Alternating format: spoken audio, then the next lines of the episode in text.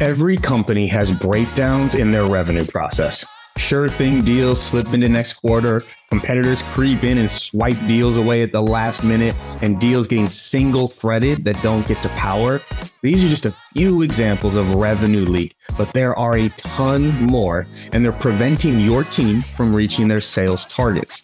That's why I'm such a big fan of Clari's revenue platform. It's the only tool that actually helps leaders take control of their revenue and thrive through any market conditions, especially when things get tough.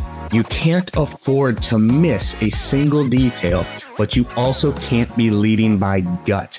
Clari combines the science and the art of sales and sales leadership. So go to clari.com if you want to answer the most important question in your business. Are you going to meet, beat, or miss on revenue?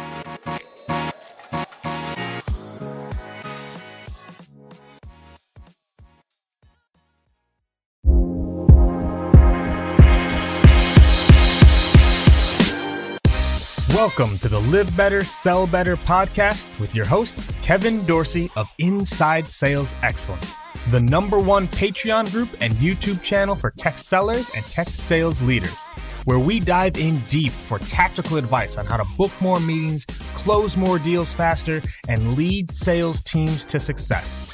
But we don't stop there. We also focus on the person in salesperson.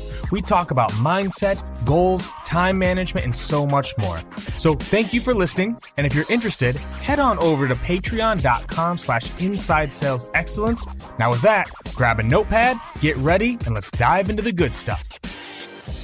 What up, everybody? Welcome to another episode of the Live Better, Sell Better podcast. This is your host, Kevin Dorsey, aka KD. And today, I mean, honestly, this man needs no introduction. In fact, I'm pretty sure I heard him a while back say, like, you can only introduce yourself because no one else will get it quite right. But I'm going to do it my best here because I have not in my entire career met somebody who is more energetic, more passionate, has more love and energy for this industry, but also just the scientific mind than Jacco from Winning by Design. He is someone who I have looked up to who I view as a friend, who I view as a very, very strong mentor because he is one of the best SaaS business minds in the entire industry and leads Winning by Design, which is the best consulting company in the world when it comes to SaaS, right? Now, he has been sharing his ideas, his concepts, his blueprints for the scientific method of selling for years. In fact, the number one recommended set of books I tell every sales leader is the Winning by Design Blueprints for Sales Development. I count executives SaaS metrics scaling. Like they have put so much phenomenal content out there. And one time on stage, I said, honestly, I feel like these are a competitive advantage. And I almost feel bad telling people about them because they're so, so good.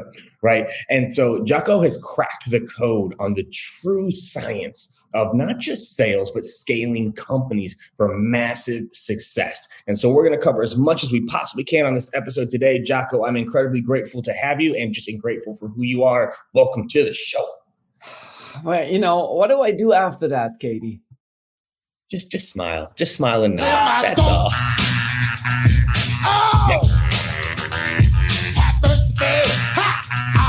I hope don't mind okay, okay, okay. Let's oh. bring it back down oh. to normal level, oh, right? Man. See, I don't know if we can after that. That's one of my jams right there. So we'll we'll have to go back to that one to end it. So, Jacco, my man, this is going to be fun because you know we've had many of conversations privately. We've never actually done one publicly, and so we're going to dive into some of this here. And I want to get right into kind of just the initial concept of this bow tie right? Like when you talk about the sales bow tie, because most times in sales, everyone talks funnels you introduced this concept of the, the bow tie in sales and in SaaS. What does that mean and why does it completely trounce the funnel? Yes. Well, thank you all for listening to us, to KD and I right here as we are jamming. Um, you know, look, I, when when you look at the funnel, you know, it has, you know, what the funnel does, it brings things in from the top to the bottom, right? And my wife once said to me is like, you know, like when you put people in a funnel and you put quotas on it so people can hunt them down, you put like bogeys on their head being called customers. Like before you know it, it is no wonder that customers run away with you if you think of people like that. And so one of the first things I wanted to do is is no longer have that funnel perspective, that warmongering, you know, terminology where we're talking about targets and we're talking about minefield analysis and stuff like that. I feel like um, what we what we think, the way we think, the way we speak, the way we write things down is ultimately who we become, and therefore we should be very very cautious about using too many analogies that that that that don't apply. Mm-hmm. Before I even start, I'll give an example. What is, you know, when we think about, you know, like like sales, what other, you know, when we draw analogies to that, what where do we pull our analogies from, Kevin? Do you know, or, or you know, what are the worlds, other worlds that we pull our analogies from? You know, so there's definitely war analogies. There's a lot of sports analogies, right? Like, you know, hitting, you know, hunting. So I guess hunter is guess I don't know what category that falls into, but like you know, it's a, almost like a prime, a lot of primal language. I feel that's right. And so you kind of like have three tiers of going bad, right? First, not, not going bad, but three tiers of, of taking a direction. Like, think about the first tier. The first tier that we're using is sports analogy, hitting a ball at the, the park, you know, like home plate, uh, first base and stuff like that, right?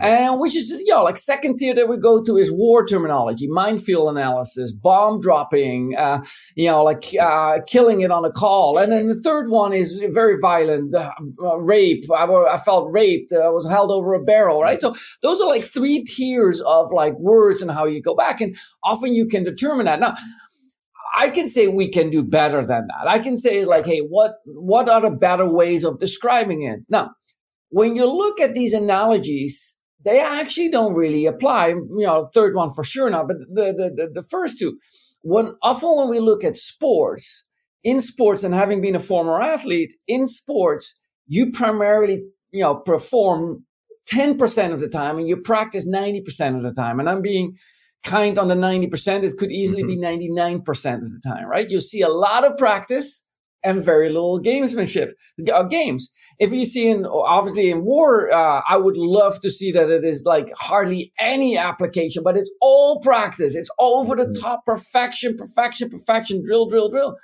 And so, although there's relevance to that, you know, like if we want to live in a world like that, and if we would treat sales like that, then we also have to do all the training and all the and so on and so forth. But we don't live in a world like that. We live in a world where it's almost always game, game, game with a very little amount of practice. I mm-hmm. believe that we in marketing, sales, and customer success, if I look at sales, I believe that we are recreating a new category for the future. A category where you don't need university level degrees, where you don't need four years sitting in school hammering. It's, I'm not, I'm not against it. I'm saying in our current world, that will not be the best. Maybe we can create in sales a new world with a new terminology and a new way of thinking that will be the gold standard for future generations to come. That is what I like to believe. And obviously, you and I have had many conversations about mm-hmm. what form and shape that would take place.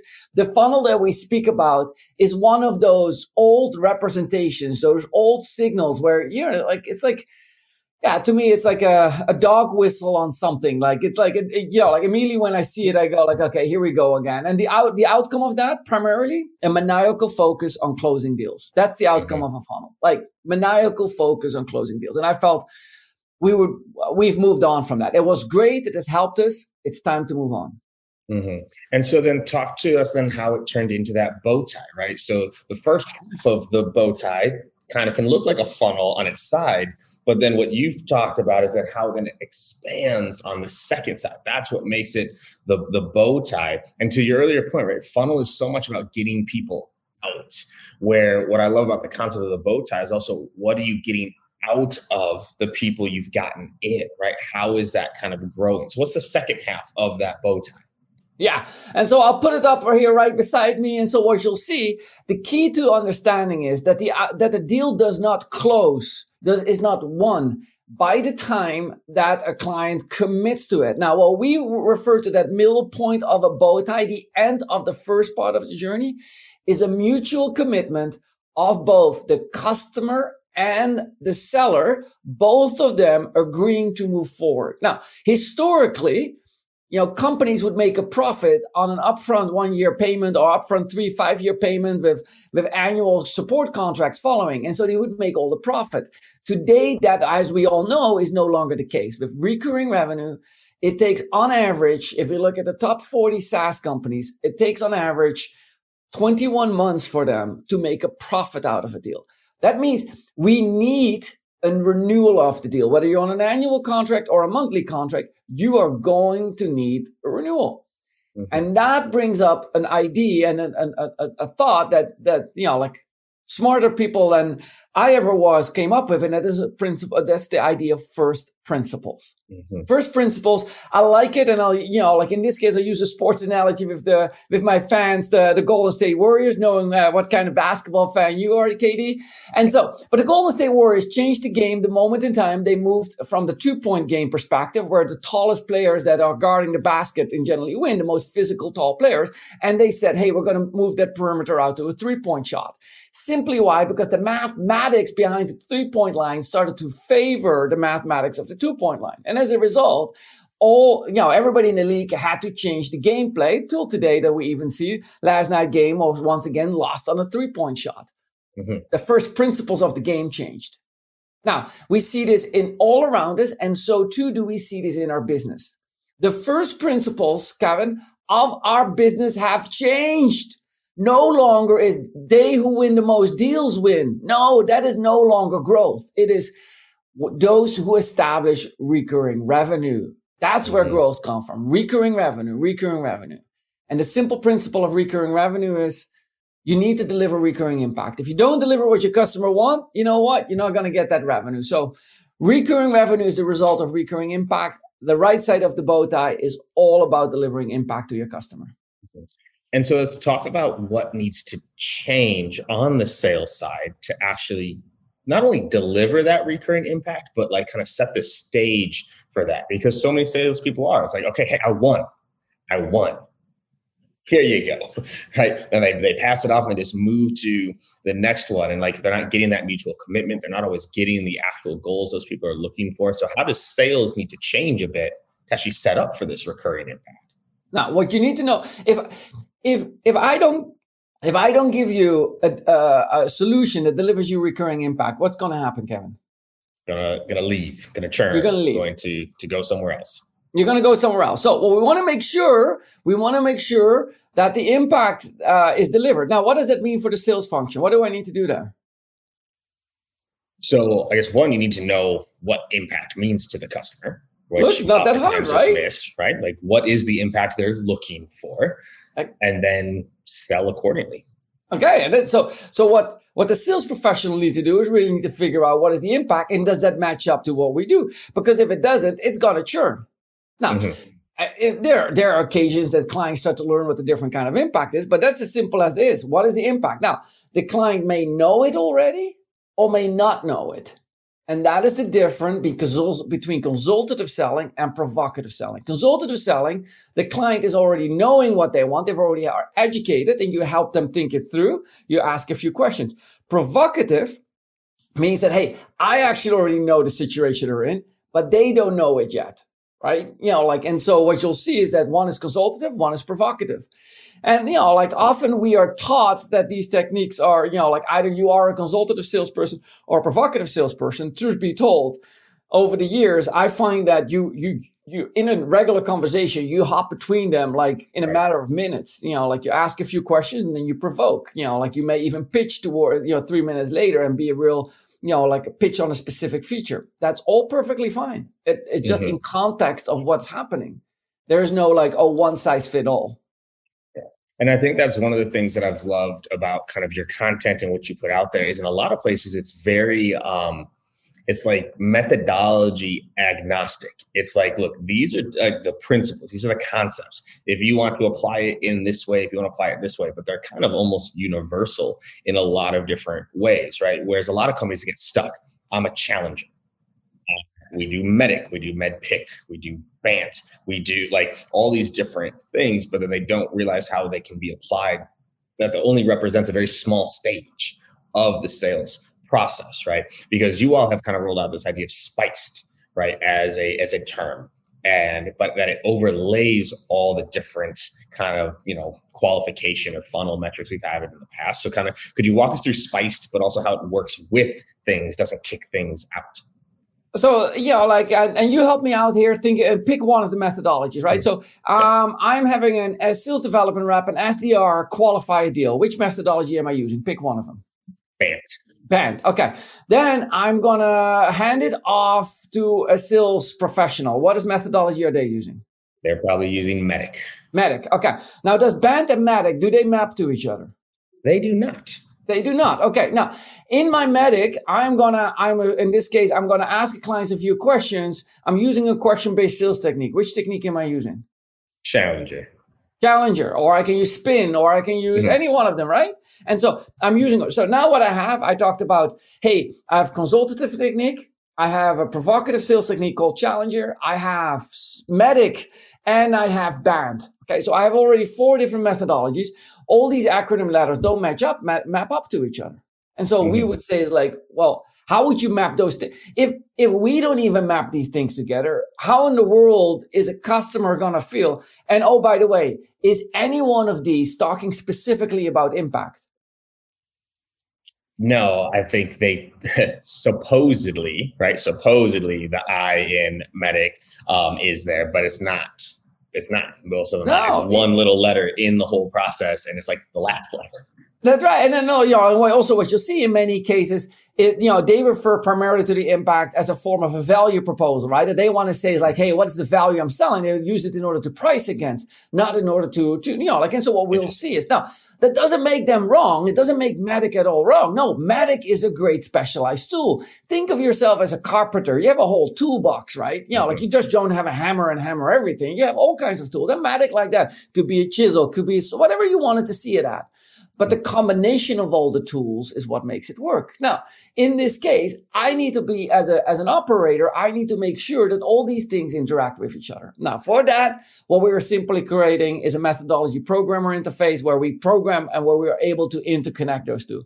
All we use for that, and we do that within the back of our mind is it's got to be focused in a new and modern world where recurring revenue is a result of recurring impact. If we do that, and now we connect and plug MEDDIC in, and now we say, hey, MEDDIC is great. That by itself is not a problem. But now overlay the impact based framework. And BANT is fine, but overlay and start thinking about how we would do impact and so on. And when you overlay everything, you can connect everything. And, and for me, that is the key. And the simplest form is, you know, like handing it off to a customer success rep for the onboarding process. Right. Interesting. And so when you talk about that overlay, right? How can companies start to move towards that? Because it really does feel in so many places like people feel they have to choose, right? They're like either like everything's kind of either or versus that true blend and that overlay. Like if you know a VP is listening to this, goes, okay, I'm liking this. I like where's this going. How do they start to overlay impact into each of those stages? Okay. I'm going to talk to you about something tricky.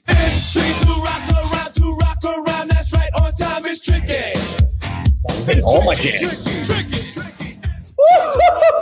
let, let me clear my throat and it's tricky. Like what? Like Jesus, dude, these are all my jams right now. Oh, you, I got more for you. Okay, okay, okay. That's what I said. What do I got on the board today when we start? Now, here, here's what I want to talk about.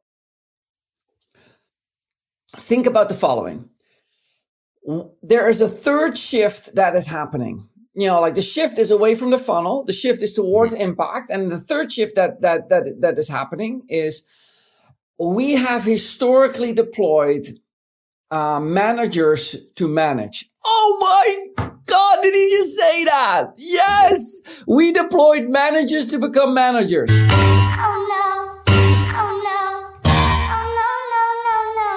okay, here's why this is wrong. Okay, so many people, when they become managers, their thought is, I love to manage because I love to manage my people and help them get better.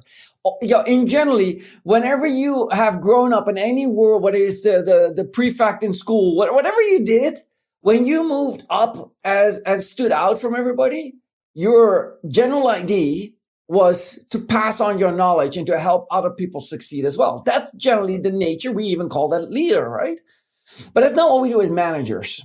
Uh, as managers, we have become to criticize, volumetric measure, and tell people they need to work harder. It's more like cracking the whip.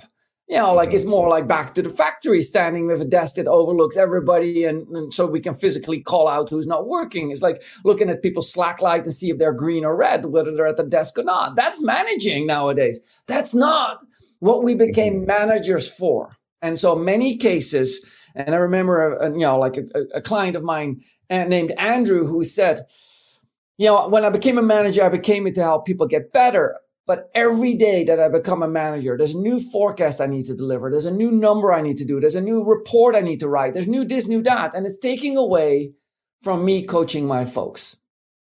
And this is where we're at today. We are today at that the manager's responsibility primarily is that towards management and not towards their people. Mm-hmm. As a result, what we see, and that's, you know, applying if we see even MEDDIC, MEDDIC is being used not to help people sell in the field. MEDDIC is used wrongfully. I'm not, you know, I'm not, this is not MEDDIC's problem in itself. MEDDIC is used as a deal inspection tool to verify if people have done their job. It's a micromanagement right. tool. And as a result, people will start hating MEDDIC. Not the problem of MEDDIC, people. It's just the problem of how you apply the hammer. If you apply the hammer and start people hitting people on the fingers instead of on the nails, they're going to pull their hand back and say, I don't want to work with that any longer. What we need are, and as a result, what has happened because of this, people in the field don't know exactly what to do. How do I, de- you know, like um, um, D and letter decision process. Oh, determine the decision process. Yes, but how? What is the framework for that? Give me an example. Like another example that is unique every time. Give me a standard framework I can think about, what we call a blueprint. None of that existed in the past. Mm-hmm. And if things don't exist and they don't have them, guess what these people are going to do in the field? whatever they think is right. They think is right. They're going to hack it.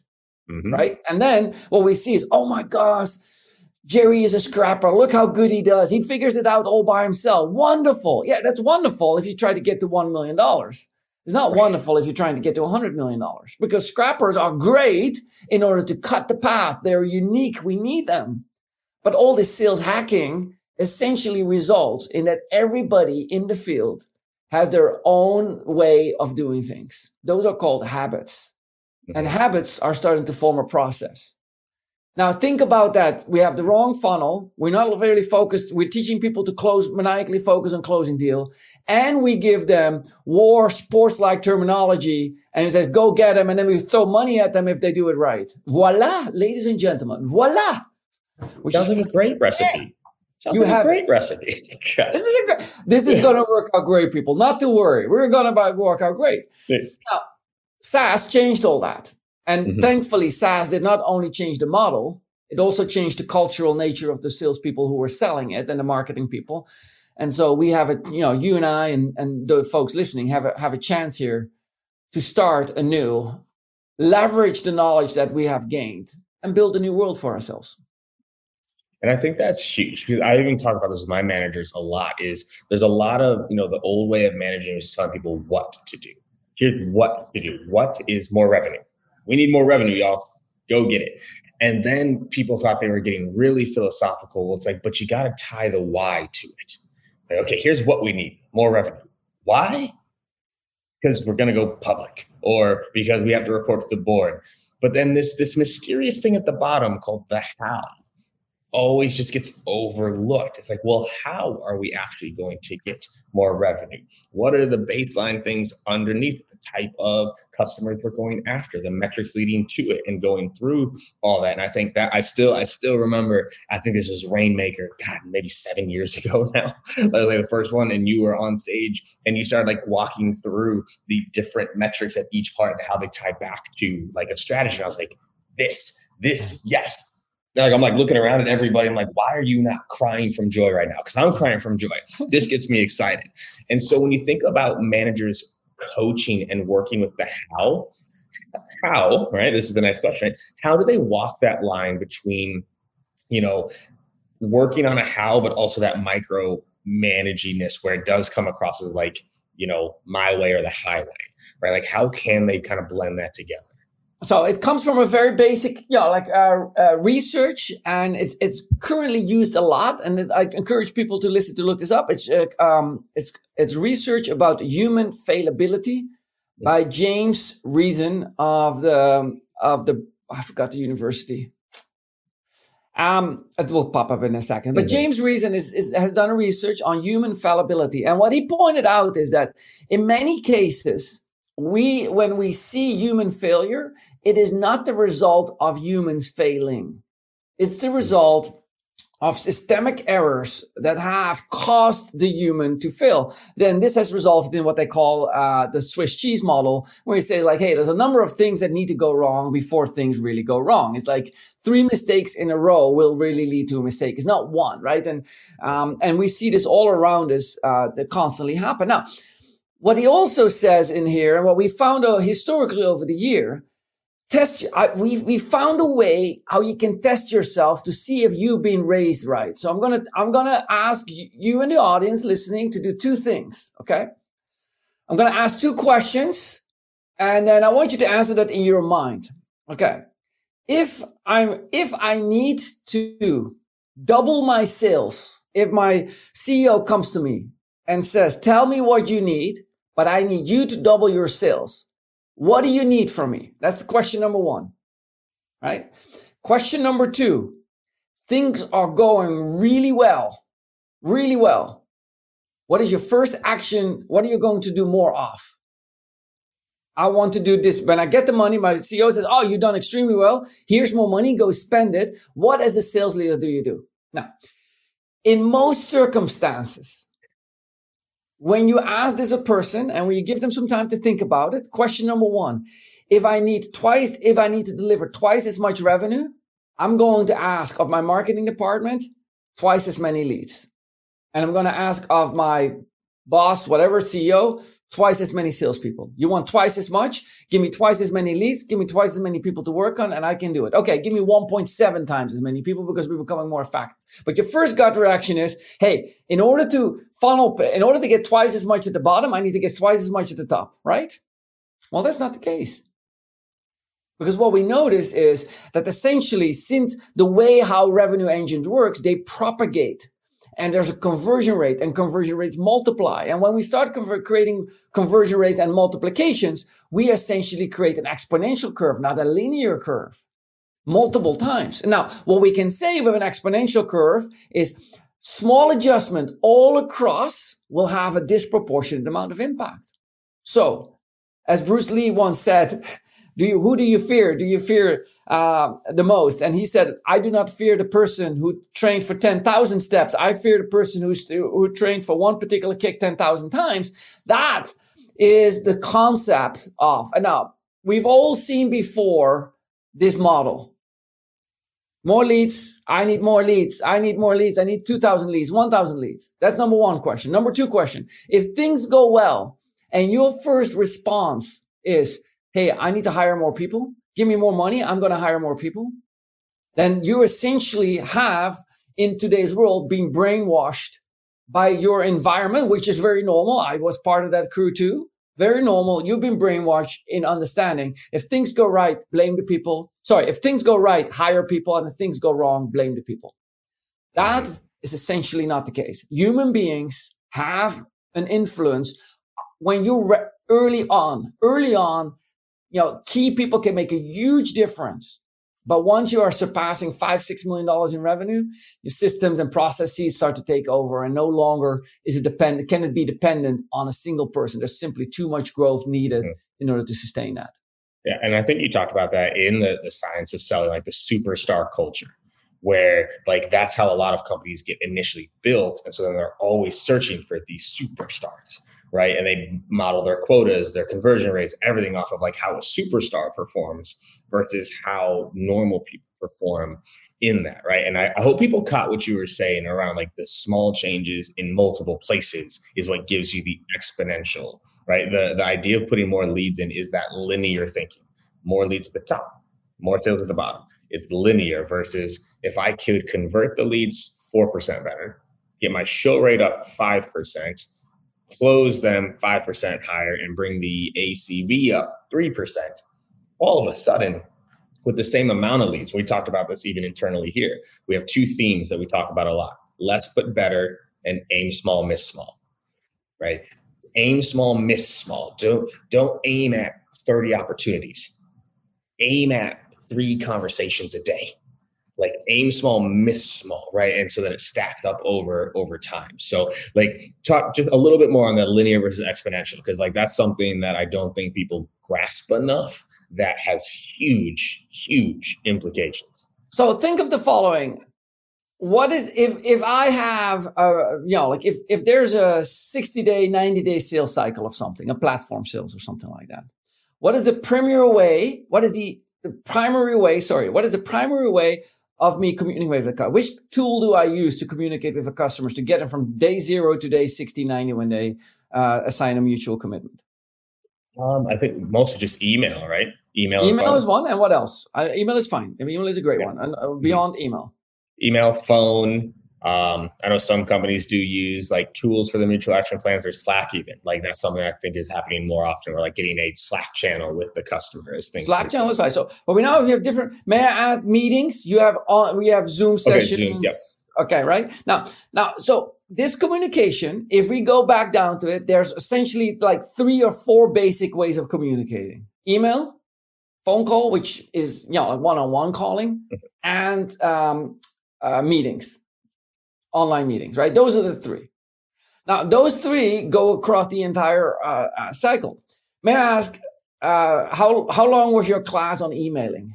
when you when you became a professional, I'm certain that you went through an emailing class, what to do and how to write professional email. Or did you? I don't know. Were, were you?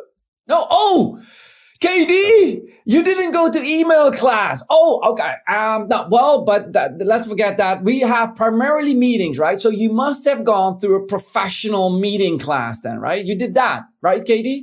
Uh, no. No. Okay. So you, okay. So here we are the things that are most common, the fundamental basic things. This is, you know, having been raised as a boxer, this is like, you know, like I've been raised as a boxer. And one of the things as a boxer, I was taught to not drop your hands. Like you would always be in position. Like, and if you, anytime you, when the moment class started to the moment class ended, hands up. And anytime they drop, 10 push-ups, right? You know, like, this was like you could rat each other out, right? And not ratting, we could mm-hmm. because we know, like, look, mm-hmm. hands up, hands up, right? That's a basic skill, but we're not teaching that in sales at all. So mm-hmm. we essentially somewhere along the line you get some advanced skills, but none of this is properly trained, not in context. So where do you, may I ask, where would you do, where would you go to get this knowledge? If you wanted to make yourself better, where would you go historically to get this knowledge? Ooh, historically, where would I go? I would, well, when I'd talk to other reps, right? I'd say like who on the team is doing something. I'd learn, try to learn from them. Um, you know, there's conferences, but like I mean, I, I know how I did it. Right? It was books, like just reading and reading and reading on, you know, email copy and copywriting. But there's not a lot of great places for it out there. There's not a lot of great, and, and, many of them are a form of fake news, right? Mm-hmm. Yeah. And so you now go to sources that are uncertified. And so now we're all, and, and as a result, we're going to get cold calling techniques, cold emailing techniques. And we don't know, is that in context of my marketer? Now, what I like, I like what you did is you're going to ask to the team. And so if that doesn't exist, then let the team get better. Let's test this out. Let's work together. Let's learn from each other. Right now, this is historically not how it worked because in most cases, we have to understand that sales historically and fundamentally in its root still today is an individual contributor role. Mm-hmm. Comp plans have a 90% compensation approach of individual performance. The way it works is that if somebody hits quota, the numbers are set in such a way that you're essentially stealing money out of your peer's pocket. Money is allocated to the one who hits quota away from the one who's not. That mean that is not incentivizing team behavior. That is essentially incentivizing, you know, like one, one person wins. Individual contributor, comp plans, the way we structure, the way we uh, provide president's club, all right. that individual approaches. I just want you to understand and open the eyes wide open for everybody as a person who's been raised in the 80s and 90s way of selling it's still the same. They're still using very much the same comp plans and quota structure and region assignments. And you sit there, you go like, are you guys all, are you kidding me? Right? Are you like, mm-hmm. am I the only one who's seeing this? Okay.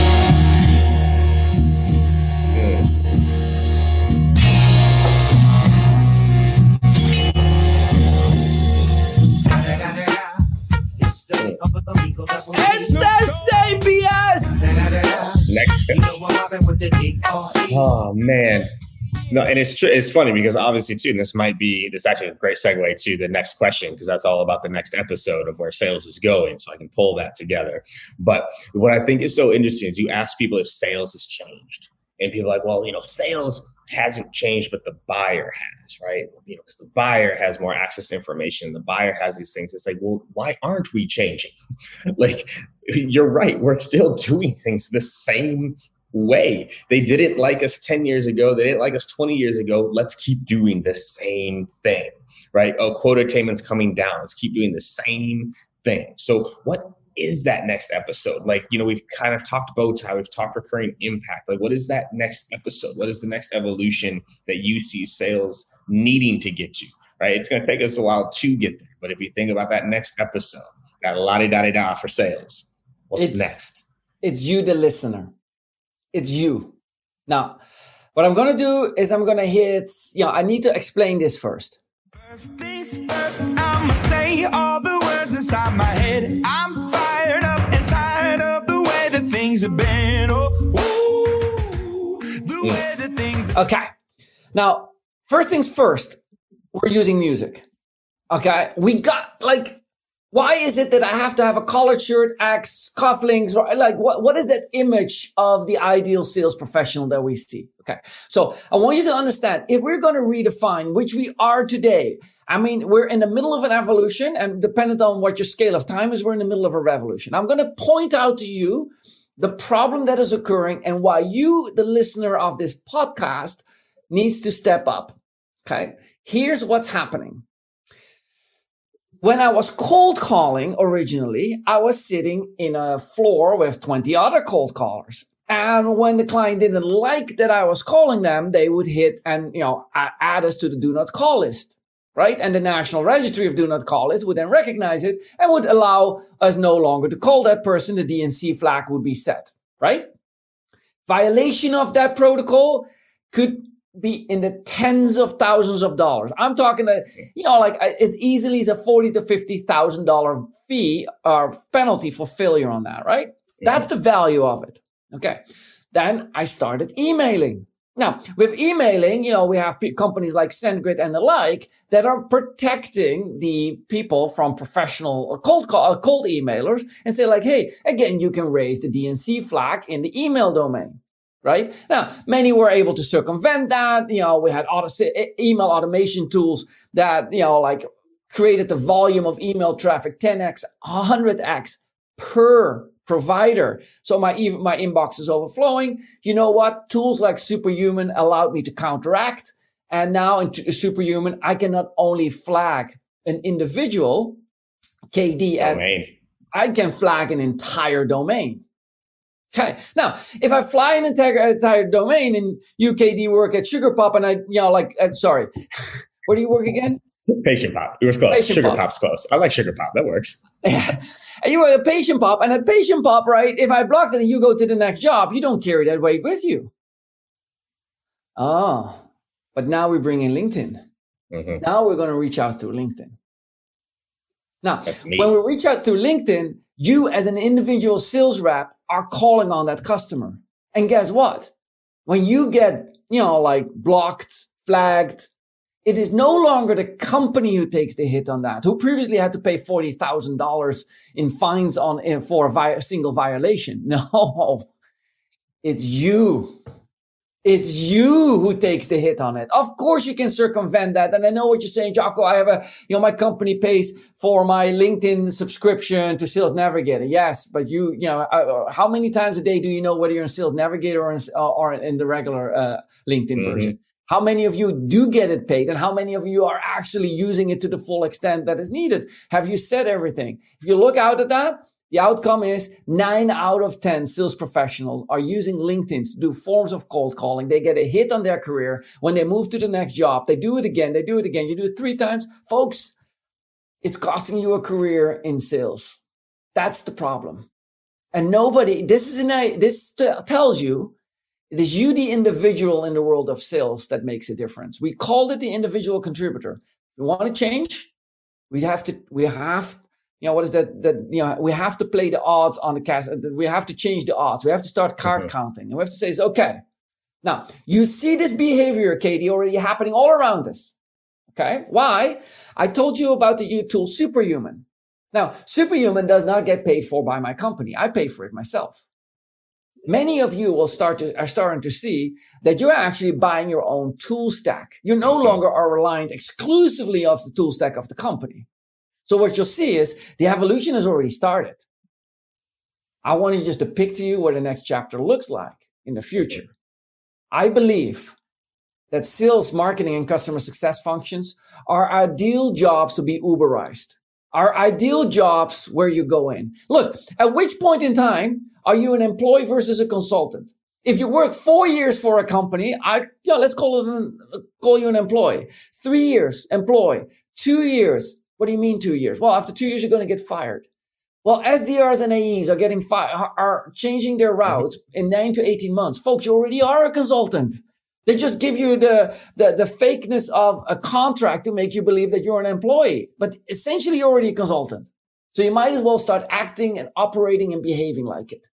And when you do that, folks, as you know, KD, van life all the way. It's yes. van life. It's like, okay, now I'm going to design the way that I, I'm going to buy the tools I want. I'm going to live the life I want. I'm going to train myself. I, you know, if you want me to be an individual contributor, then I'll be an individual contributor for you. Here's the things I need to be successful. And then in that approach, we start thinking differently. We no longer start to listen to these fake, you know, like whatever they are on stage, okay. whatever we call them.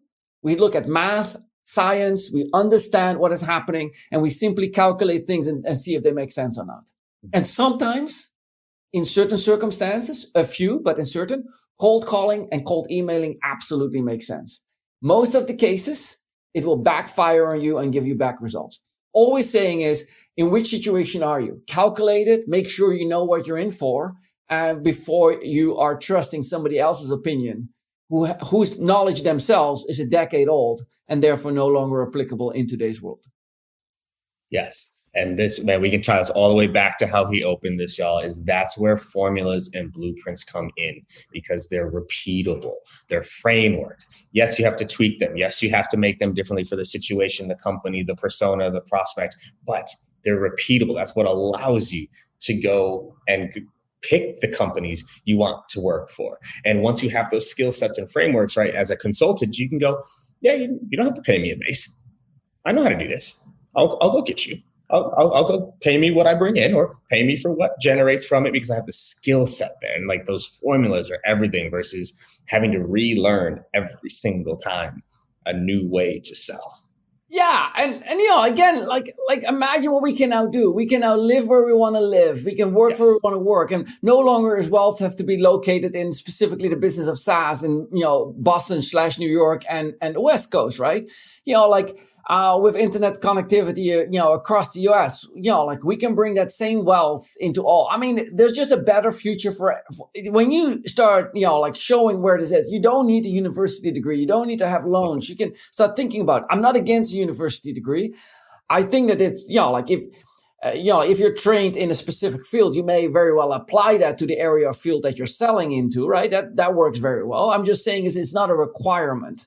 Um, mm-hmm. There's other ways of learning that that suits the current market better, and I believe this is where we're we're, we're growing to. And look, I was raised in a culture that was very alpha like, and I may rather say I was doing um, uh, telco sales, which is very alpha male like, and has very bad, uh, you know, like it's very. all the things bad that you can see are were happening in those days in the 90s um, and um, I wasn't proud of it. I was part of it. I wasn't proud of it. And so it, it, it, was not created on my watch, but as I was partaking in that, you know, like I decided this, this is not right. you know, mm-hmm. and to see people on stage talk about this and, and, and then give these great, you know, like, like movie scene talks and stuff like that. You know, folks, it wasn't right. It, it, it, and you know what? I'll tell you the following. And we run into this a lot. And this is a painful topic. So, you know, like, uh, recently, one of my most valued members of staff came to a thing and we were just talking about somebody and, and, and she said to me, well, that's the reason why I bring my male colleague's name uh, to a meeting with, with, with me, because otherwise uh, the team on the other side won't listen to me. What, what, what is that really what she said? She said she needed to bring in he to the team because the buyer who is all male otherwise don't respect her opinion. That's what she's saying. Now, you know what the other side, side is saying?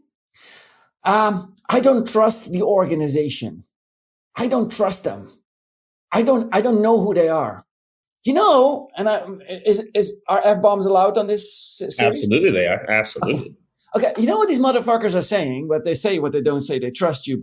They say, you don't look like me. That's the reason why I don't trust you. And then we can pick whatever you want to do, uh, whatever you're not uncomfortable with. We are using trust and the word trust as a discrimination tool. Mm-hmm. That's what it really is.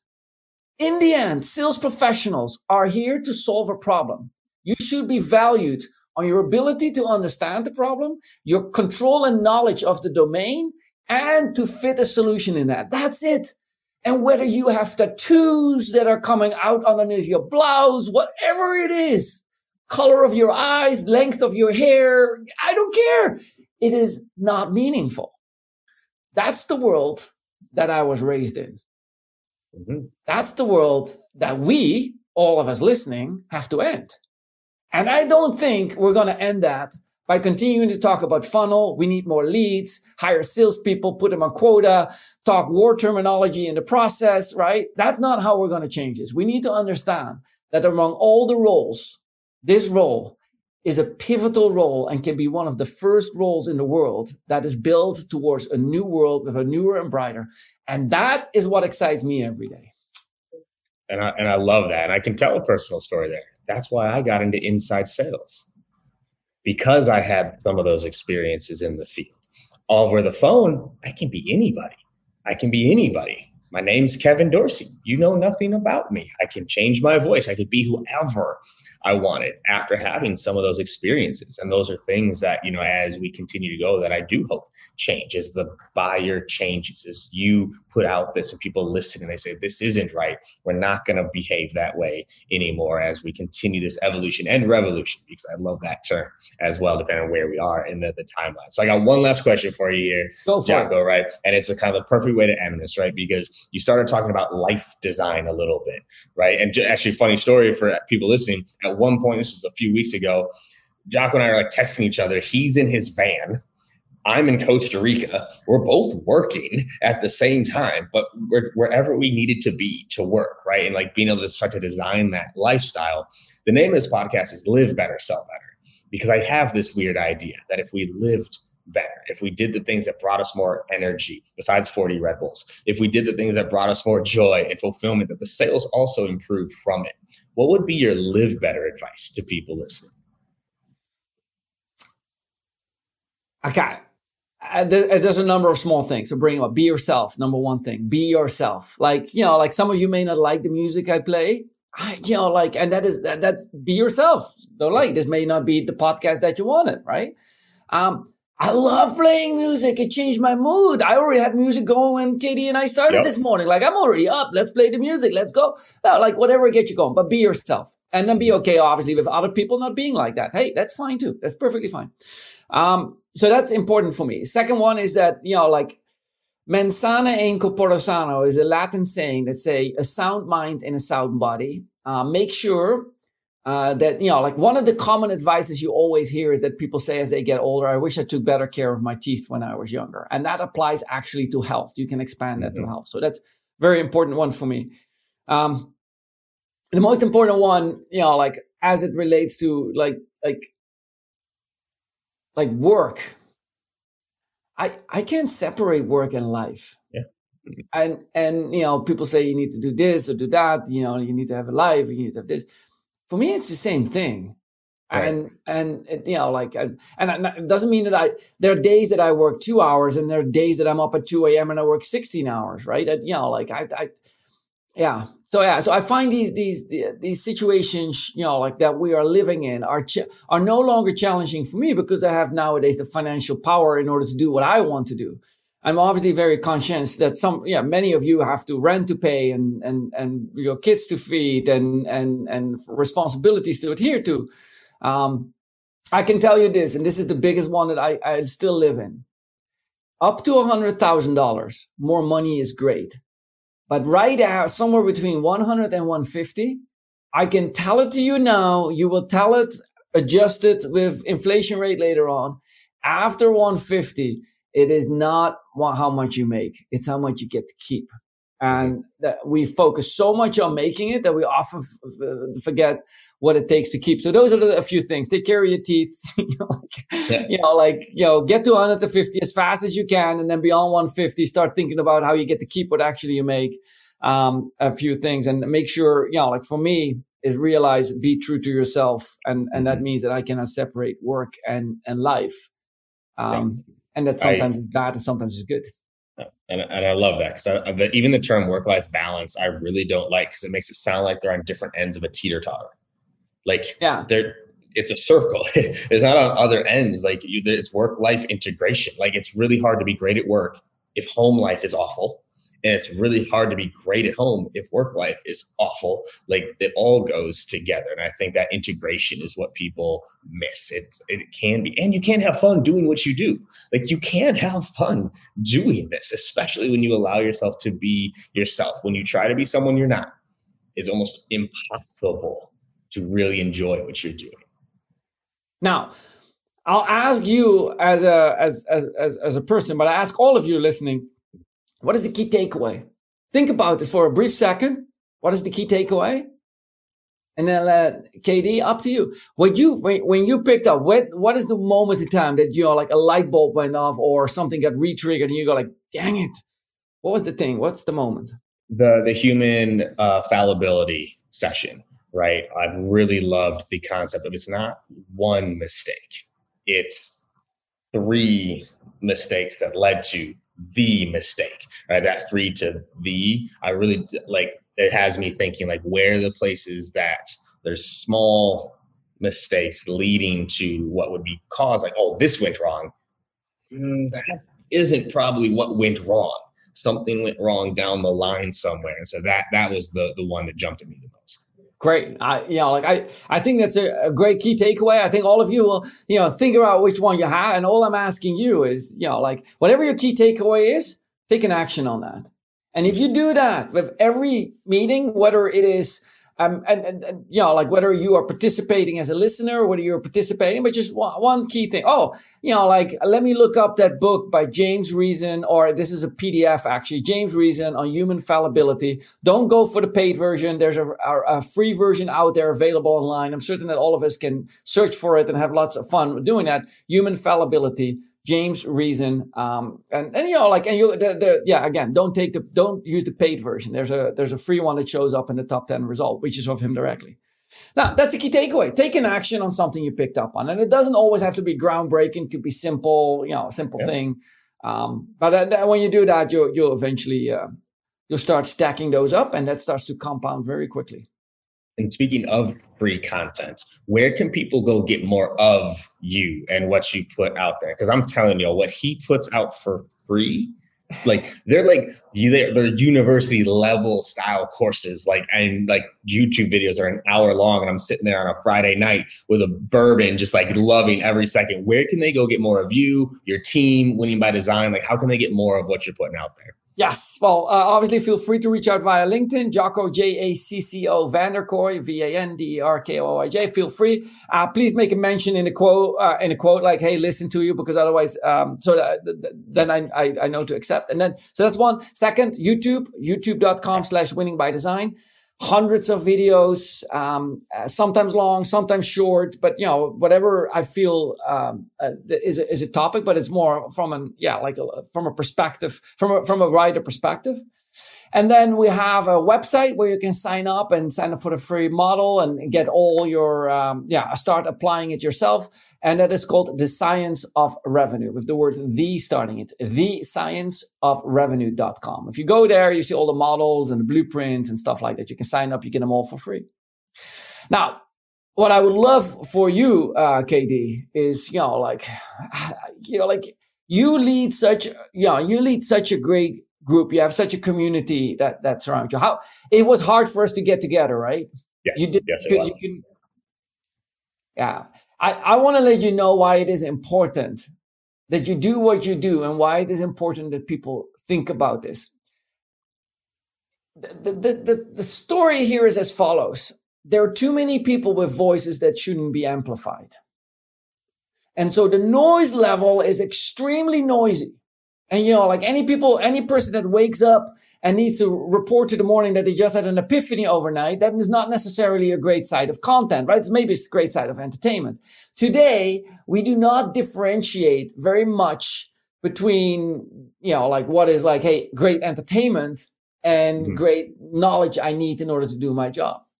And so for you, for me, you are one of the certified people that I that, that I go like, yes, hits the nail on the head, yes, makes the right emotional statements and the right lead. And so for those of you listening, be cautious to what you hear. Many of I've been asked many times, you know, like who is the one person that influenced you most? What is the one book that you read? Folks, I don't read books because most of the books are propaganda. Knowing how books are written and having written many of them, I can tell you the model behind books is, hey, get one topic, milk it out for a minimum of 140 pages, up to about 250 pages, manipulate the font, the font size.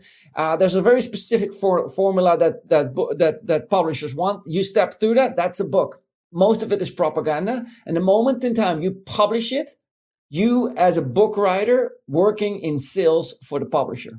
You have to mm-hmm. buy a certain amount. You have to commit a certain event. You have to sell it. I mean, it's like, so when people say this morning, I saw it again, it's like people who do not read books are like, should not be in charge of SaaS companies or should not be leaders of companies. Folks, most of the books are propaganda. Reading is important. Propaganda is not. Second, when you listen to people, pick the right people. You are becoming those who you are listening to the voices that you're listening to will form and shape your ideas. Make sure that that is what you want to be. And I can absolutely stand for KD down here and understands that his intent, his mindset, his approach is all done with pure, uh, based on very pure ethical principle, principles to help you become a better person. Make sure that you have all of those people in the bucket and make sure when you listen to that, that, that's a signal channel Obviously, for entertainment, use a noise channel, but separate these two folks. Otherwise, we start to listen to certain voices who are noise and we think that their entertainment actually is value and it is not. So to me, there is not a single book. There is not a single voice that I listen to. I listen to a lot and, you know, like I listen to a lot of people in the field is where my pre, you know, my, my, my, my best resources are coming from. And then, um, yeah, and I listen to persons like you, KD. I listen oh, to man. you. It's my preferred channel where I get this. Oh, Thank you. So that I mean, can't even express how much that means to me and everyone listening. Jacco's who I listen to.